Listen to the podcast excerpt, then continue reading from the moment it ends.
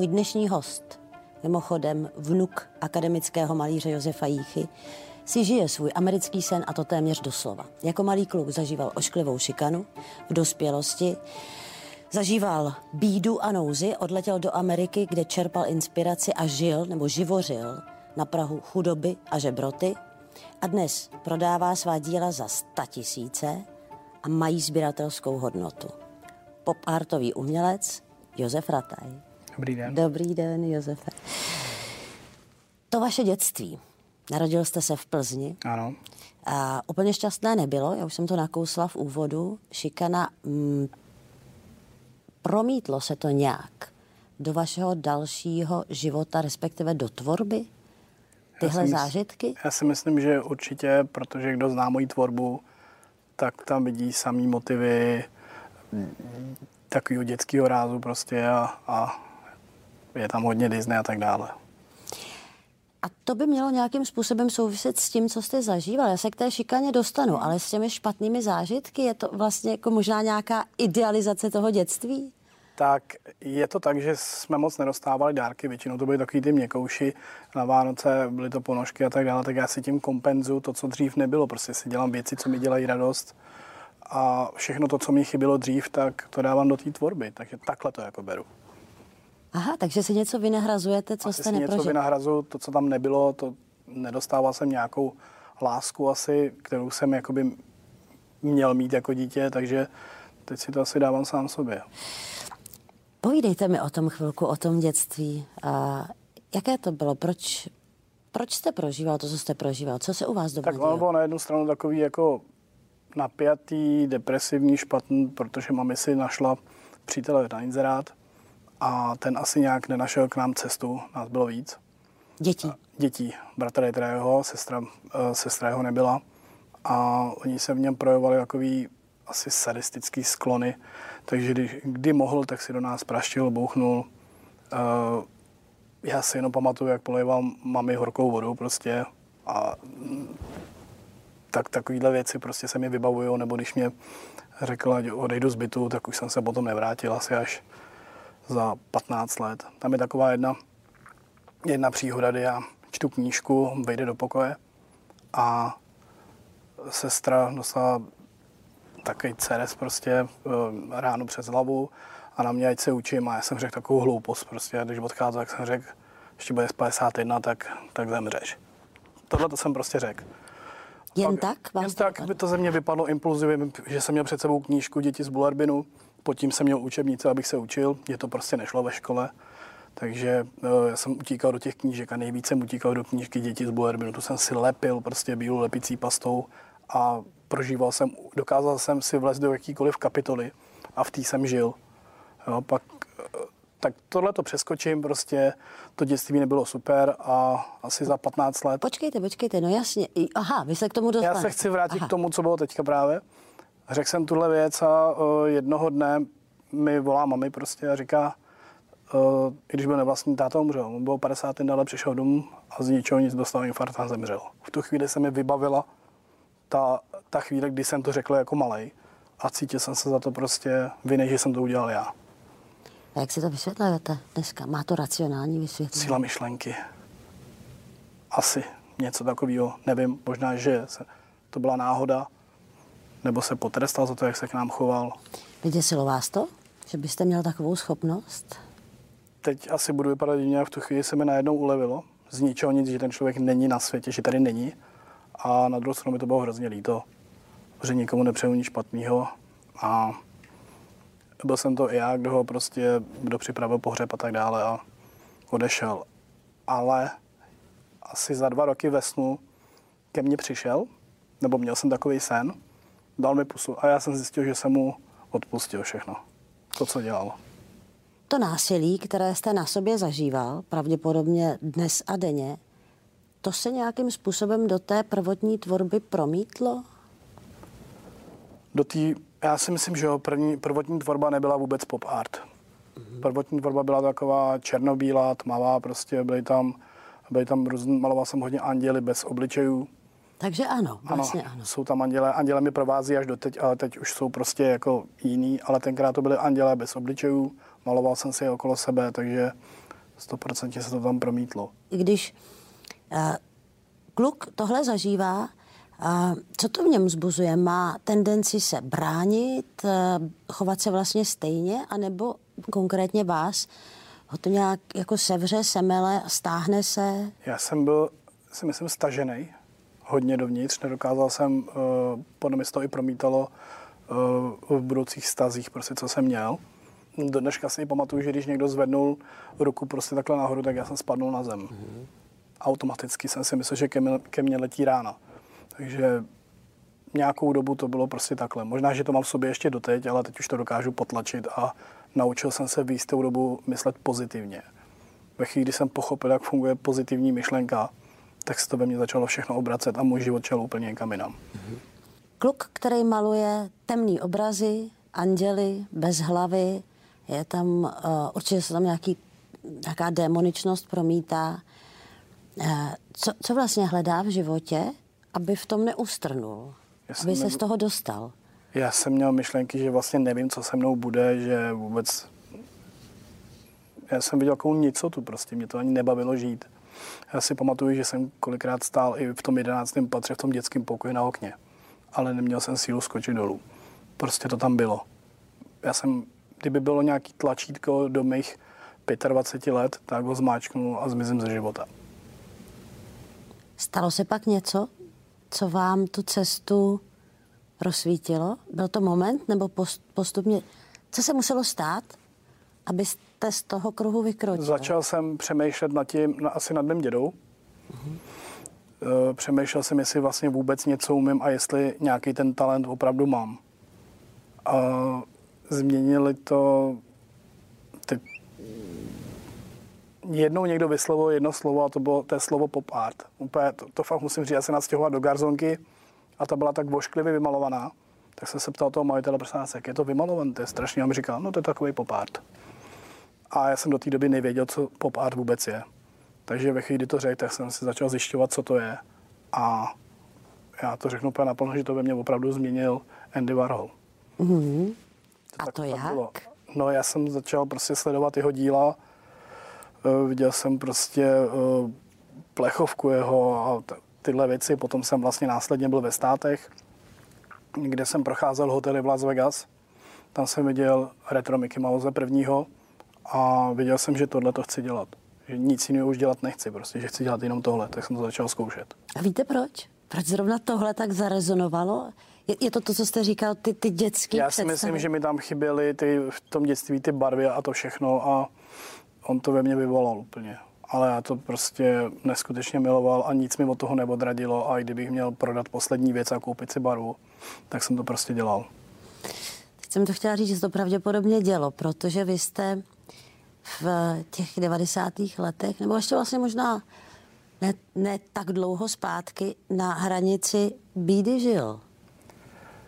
Žil a já jsem žil, jakoby v jednu dobu jsem se neměl špatně, když jsem žil u babičky. Tam jsem vlastně musel odejít a, a babička a dědeček máme na rukou, prostě do dneška mi strašně chybí a dědeček byl takový multiinstrumentalista, hrál na všechno, šil a všechno to, co dneska já dělám. To nebyl dělám. děda malíř, to byl ne, z druhé To byl druhý dědeček. To byl dědeček prostě a babička, kdykoliv by ze mě něco spadlo, tak to zvedne a vypere to a složí to. Takže prostě uh, tyhle ty dva lidi Eh, to ve mně taky nějak tak eh, prostě, jak to říct, No, jsou to nedělnou součástí prostě toho všeho. Prostě. Já jsem koukal na to, co umí můj děda. Eh, ten druhý dědeček, ten se o mě moc nezajímal, i když to byl akademický malíř. Ten se začal zajímat až ve chvíli, kdy viděl, myslím si to, že jdu v jeho stopách. Byl to můj dědeček, skvělý, ale miloval jsem toho druhého. Jak se vlastně stalo to, že jste zkrátka neměl na jídlo, že jste někde živořil? Co to bylo za etopu životní? No, prostě si myslím, že jsem měl problém, že neuznávám autority. Takže kdykoliv jsem někam nastoupil do nějaké práce. Já než jsem, jste vůbec začal než malovat? jsem začal malovat, tak jsem se pořád hledal a já jsem nedokázal skoro nikde pracovat. Uh-huh. Skoro nikde se ne, nedokázal vydržet a když mi někdo dal příkaz, tak jsem se celý osypal. To samé se mi stalo i na vojně nedokázal se si přijít ani prožolt a zvednout ruku, protože to prostě pro mě bylo nepřirozen. Takže já jsem neuznával autority, tím pádem jsem nemohl skoro nikde pracovat. A když sám o sobě říkáte, že nejen, že jste žil na hranici bídy, ale že jste sám žil jako bídák, jak to myslíte? No prostě, když nemáte práci, kterou si sám vlastní ani dělat jakoby nechcete, tak prostě jsem se, nějak jsem se živit musel. Mm-hmm. Tak různě jsem něco koupil, pak jsem to prodal a všechno možné. Já si myslím, že tam v tom bylo, tak tam se promítaly ty 90, to, co jsem viděl u těch svých strýců, to vexláctví a všechno možné. Mm. Takže to jsem tam asi v nějakou dobu měl a docela jsem v tom vynikal. Asi jsem měl obchodního ducha. Ty začátky vaše, říkáte sám, poslední peníze, které jsem vydělal, první a poslední jsem investoval do toho, abych mohl malovat. Ano. Mm, pak jste odcestoval do Ameriky, kde jste taky vlastně živořil víc než žil. A měl jste někdy moment, kdy jste se na to chtěl vykašlat? Já bych do toho skočil jenom do té Ameriky. Jsem úplně prvotně odjel s někým, kdo mi ukázal uh, uh, prostě, jak Amerika vůbec vypadá, jak funguje a ten mi ukázal dokonce i Venice Beach. Ten člověk mi odešel ze života a až potom jsem se tam začal vracet, tím, že jsem neměl žádný výzum, tak jsem se vždycky musel vracet do tří měsíců a tam jsem živořil. Jakože... Jak to vypadalo, takový život? Já jsem teda slyšela, že jste spal i na lavičkách. Jo, to je že jste neměl střechu nad hlavou. Povídejte o tom chvíli. Uh, dělal jsem takový rychlomalby, který dělám doteď ještě, říká se tomu speed painting a dělal jsem je na černo na pláži. Buď mi někdo něco hodil nebo nehodil, Někdy jsem si vydělal třeba i 150 dolarů, 200, někdy nic. A když jsem nic neměl, tak jsem prostě, já jsem na té lavici spal asi skoro pořád. Když jsem měl trošku víc peněz, tak jsem šel do hotelu. Tak já nevím, jak takhle, jak jsem to prostě pinkal všechno. A co se vám v tu chvíli honí hlavou? Josefe, no co, co v tu chvíli vám běží hlavou? Když... Je to úplně super, máte neskutečnou svobodu, ne, nečekají na vás nikde složenky, nikdo vás neschání, nikdo se vám pořádně nedovolá můžete si ráno stát, uděláte nějaký dílo, těm lidem se líbí v tu chvíli. Mm, prostě to bylo, já, já bych to ne, ne, neudělal jinak, jako, prostě to bylo dobrý. Takže to co, to, co já bych chápala tak, že je to utrpení, tak pro vás to utrpení... Ne, protože nebyl. jsem věděl, že takhle nechci zůstat celý život. Mm-hmm. Já jsem věděl, že načerpám, že to budu dělat do nějaké doby, dokud to půjde dělat. A vždycky jsem si přál být prostě slavný malíř. Hmm. Uh, chvilku jsem si teda vůbec nepřál peníze, na to jsem úplně zapomněl. Pak mi někdo ukázal knížku, jak si správně přát, uh, The Secret a tak dále. A začal jsem si uh, prostě vizualizovat, že ty svoje obrazy a ty svoje věci budu prodávat i za hodně peněz. Ne proto, abych měl hodně peněz, ale abych měl lehčí život, protože ty peníze vám ulehčují život. Ale ten, to, já bych to vrátil. Sice bych, no vrátil bych to klidně na chvíli. Jak si správně přát? Jak si správně přát? Mm-hmm. Uh, já už si to nastavím prostě nějak v hlavě, chvilku si to tam vizualizuju, navodím si tu myšlenku, že už se to prostě děje, že už to tak prostě prakticky je, pak na to zapomenu, se to stane. Aha. Ale to se nestane třeba hned, to se stane za pár let, nebo... Teď Takže vy to... si namalujete obraz v duchu? Uh, obrazy, Vizualizace. Normálně obrazy maluju tak, že si je nejdřív maluju ne, ne, Já mluvím o o vizi jo, jasně, toho života. To, to dělám. Takže vlastně si namalujete obraz vlastního Měl života. jsem i takový vision board, to mi tenkrát někdo ukázal, ten jsem si udělal, měl jsem ho v koupelně, abych na něj každý den viděl. Sám bych na to nepřišel, někdo mi to poradil. Ale uh, vystříhal jsem si věci z novin, nalepil jsem si je prostě na tu tabuli a dal jsem si tam, jednou se na moje obrazy bude čekat až půl roku a budu mít tohle, budu takovýhle dům a tohle. Některé věci se nedějou, některé věci se dějou, ale podle mě to je jenom prostě sílou myšlenky. Mm. Věděl jste celou tu dobu, že budete malířem? Nikdy jste nezakolísal, nezlákalo vás nic jiného? Šel jste rovnou? Já jsem věděl, že budu malíř, ale do toho jsem si tam ještě nastavil další metu, že ovládnu svět módy. To teprve asi přijde. To jsem si tam prostě nastavil, viděl jsem se ve všech obchodech prostě. Uh, no, to asi tyhle ty dvě věci. My jsme to na začátku trošku nakousli, ale ta vaše dnešní tvorba, ta, co je ceněná velice, eh, tak působí vlastně, a to je pop art, jo, Andy Warhol, tak jako naivně, možná optimisticky, a jsou tam pořád někde ukryté prvky té minulosti, ty temné stránky, jsou tam stále? Uh, spousta lidí se mi ptá, kam to dávám, a to je to, já používám termochromické barvy. I když si uh, hodně lidí myslí, že je nepoužívám, tak je dávám do obrazů.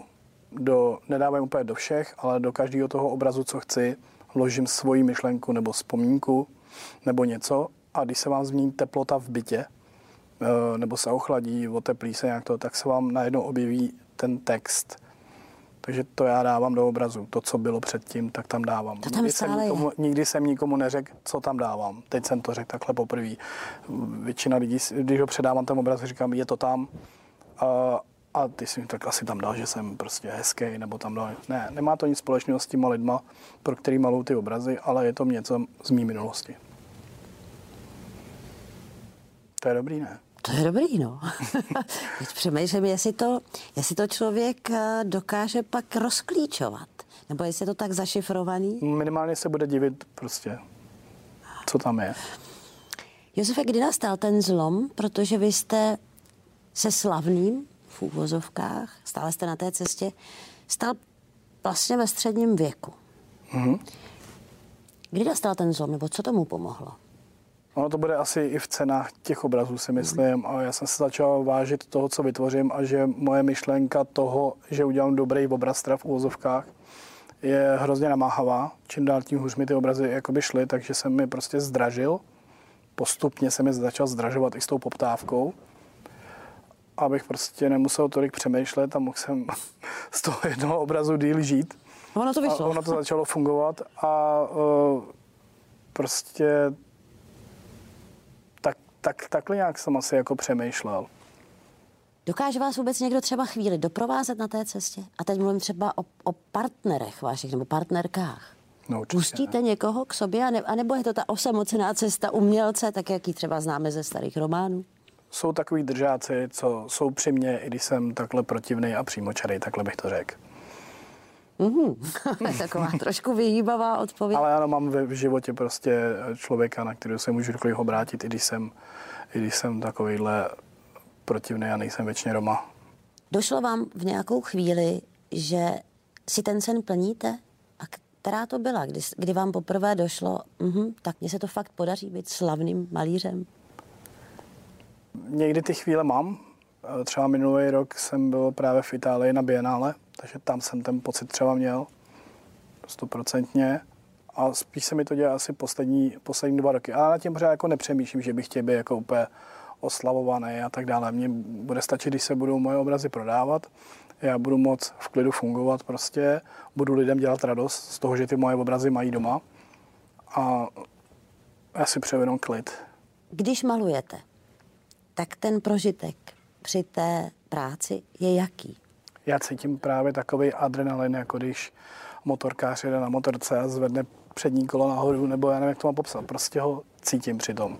Pak to mám chvilku, jak to domaluju a pak to odezní. Jak dlouho tak malujete? To velký plátno. Protože jsou poměrně vel, velký. Jo, tak o mě se ví, že jsem, uh, že obrazy malu velmi rychle. Já si dělám podklady různý, jiný dny prostě, kde mi ty obrazy prostě schnou, leží mi různě po ateliéru.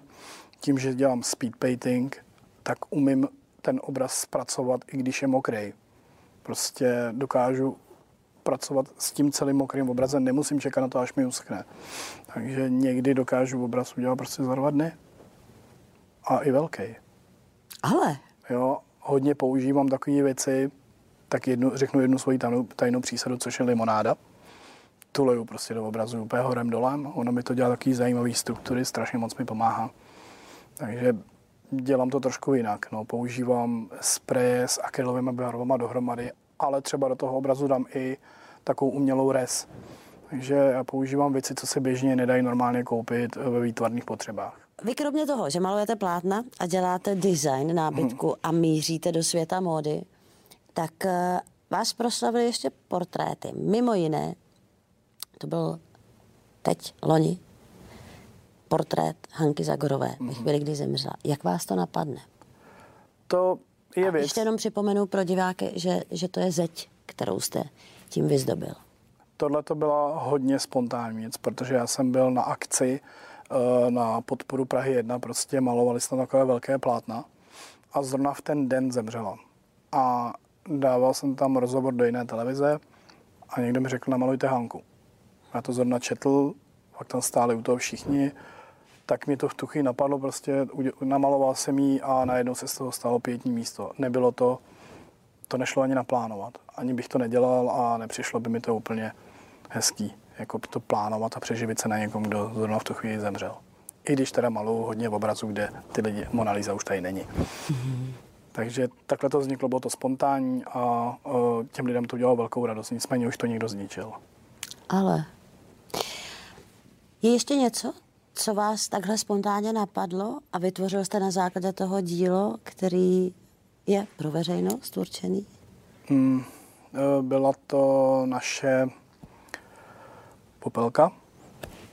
To jsem taky udělal. Libuška? Minulý rok. Před ta tam vydržela měsíc. Takže to jsem taky udělal tak nějak spontánně a jinak, že bych takhle pro veřejnost, tak to bylo jenom tohle. Máte ještě na svém kontě kostel dohromady s Richardem Krajčem, hmm. který mimo jiné, teď nezůstanu objektivní, mně se líbí ta výzdoba a to jste si troufli hodně, protože místo klasické výzdoby v kostele je tam Ježíš Kristus v úplně jiné podobě no, a teda. To vznik... Bá, báli jste se, co tomu lidi řeknou takzvaně? Jste jako překročili všechny hranice. No, to vzniklo před rokem vlastně na první nějaký vánoční vši a Richard má velice rád pop art, jinak by to nemohlo vůbec být. Tak nás napadlo, co kdyby jsme ten kostel udělali tak, jak by ho ty mistři třeba udělali dneska. Třeba vymalovali úplně jinak. No, tak jsem se do toho pustil a tam to bylo. To je ono. Tam to bylo bezhlaví, bylo to prostě uh, zadarmo, prostě jenom, že to chceme dělat a bude to pokračovat dál dopředu, teď se otevře veřejnosti a jestli jsme se báli, já myslím, že jsme se vůbec nebáli. Jsme to prostě udělali, byli tam věřící z Polska, líbilo se jim to, možná s tím mělo chvilku, a nevím, asi i ta církev to asi uh, v mezích jako nějak přijmula, protože se pořád držíme uh, vlastně Bible. Dneska jste tam, kde jste. Mm-hmm. Vaše obrazy se prodávají za tisíce, nábytek to samé, mají sběratelskou hodnotu. Jste na sebe pišný? Jaký je to pocit? Jo, jsem na sebe pišný, že jsem to vydržel. Samozřejmě děkuji všem lidem okolo sebe, kteří to se mnou vydrželi a pomohli mi a dali mi ty pomocné schody, ale poděkoval bych se i sám sobě. Já jsem na začátku říkala americký sen. Mm-hmm. On to teda skoro doslova je, protože vás čeká něco v Miami, něco v New Yorku a hlavně v Dubaji. Ta Duba je taková teďka úplně v plenkách, ale pokud by to všechno mělo jít jak má, což si myslím, že z 90% ano, tak uh, listopad, prosinec vlastně bych měl začít fungovat v Dubaji. A tam budete mít svůj showroom? Tam bychom to asi, by to měla být moje, moje výstava plus showroom samozřejmě. Tam by se měly uh, prezentovat hlavně ty sedačky, protože oni nemají žádnou minulost a ty sedačky tu minulost mají, protože mají na sobě zub času, nejsou nijak speciálně upravovaný. Jsou secesní? Jsou secesní. Mně si myslím právě, že ten pop art je takový ten super kit, kde je moderní a to secesní do sebe pasuje. A na těch sedačkách jsou motivy přímo z mých obrazů. Dobrý na tom bylo to, že jsem si k sobě našel i, i dva kamarády, který uh, vlastně donedávna ani nevěděli, co to je čalounění sedaček a jeden dojezdil v taxíku a šel a naučil se to a ty sedačky prostě potahuje, takže to slova děláme jenom my, nikdo jiný a takhle bychom tu nějakou tu historii vodinut takhle přesunuli do Dubaje. A New York a Miami jsou výstavy? V New Yorku jsou uh, výstavy, jsou tam i společné výstavy, ty mám dvě na, na, ten, vlastně na tenhle rok. A jedna v LA a i v, uh, doufám, že tam dopadne dobře i ten showroom. Jeden už mám teda tady v Hradci Králové. Tak já vám, Josefe, přeju, ať výstavy vyjdou, ať stále funguje síla vaší myšlenky, ať se daří a ať vám to stále tak hezky maluje. Děkuji.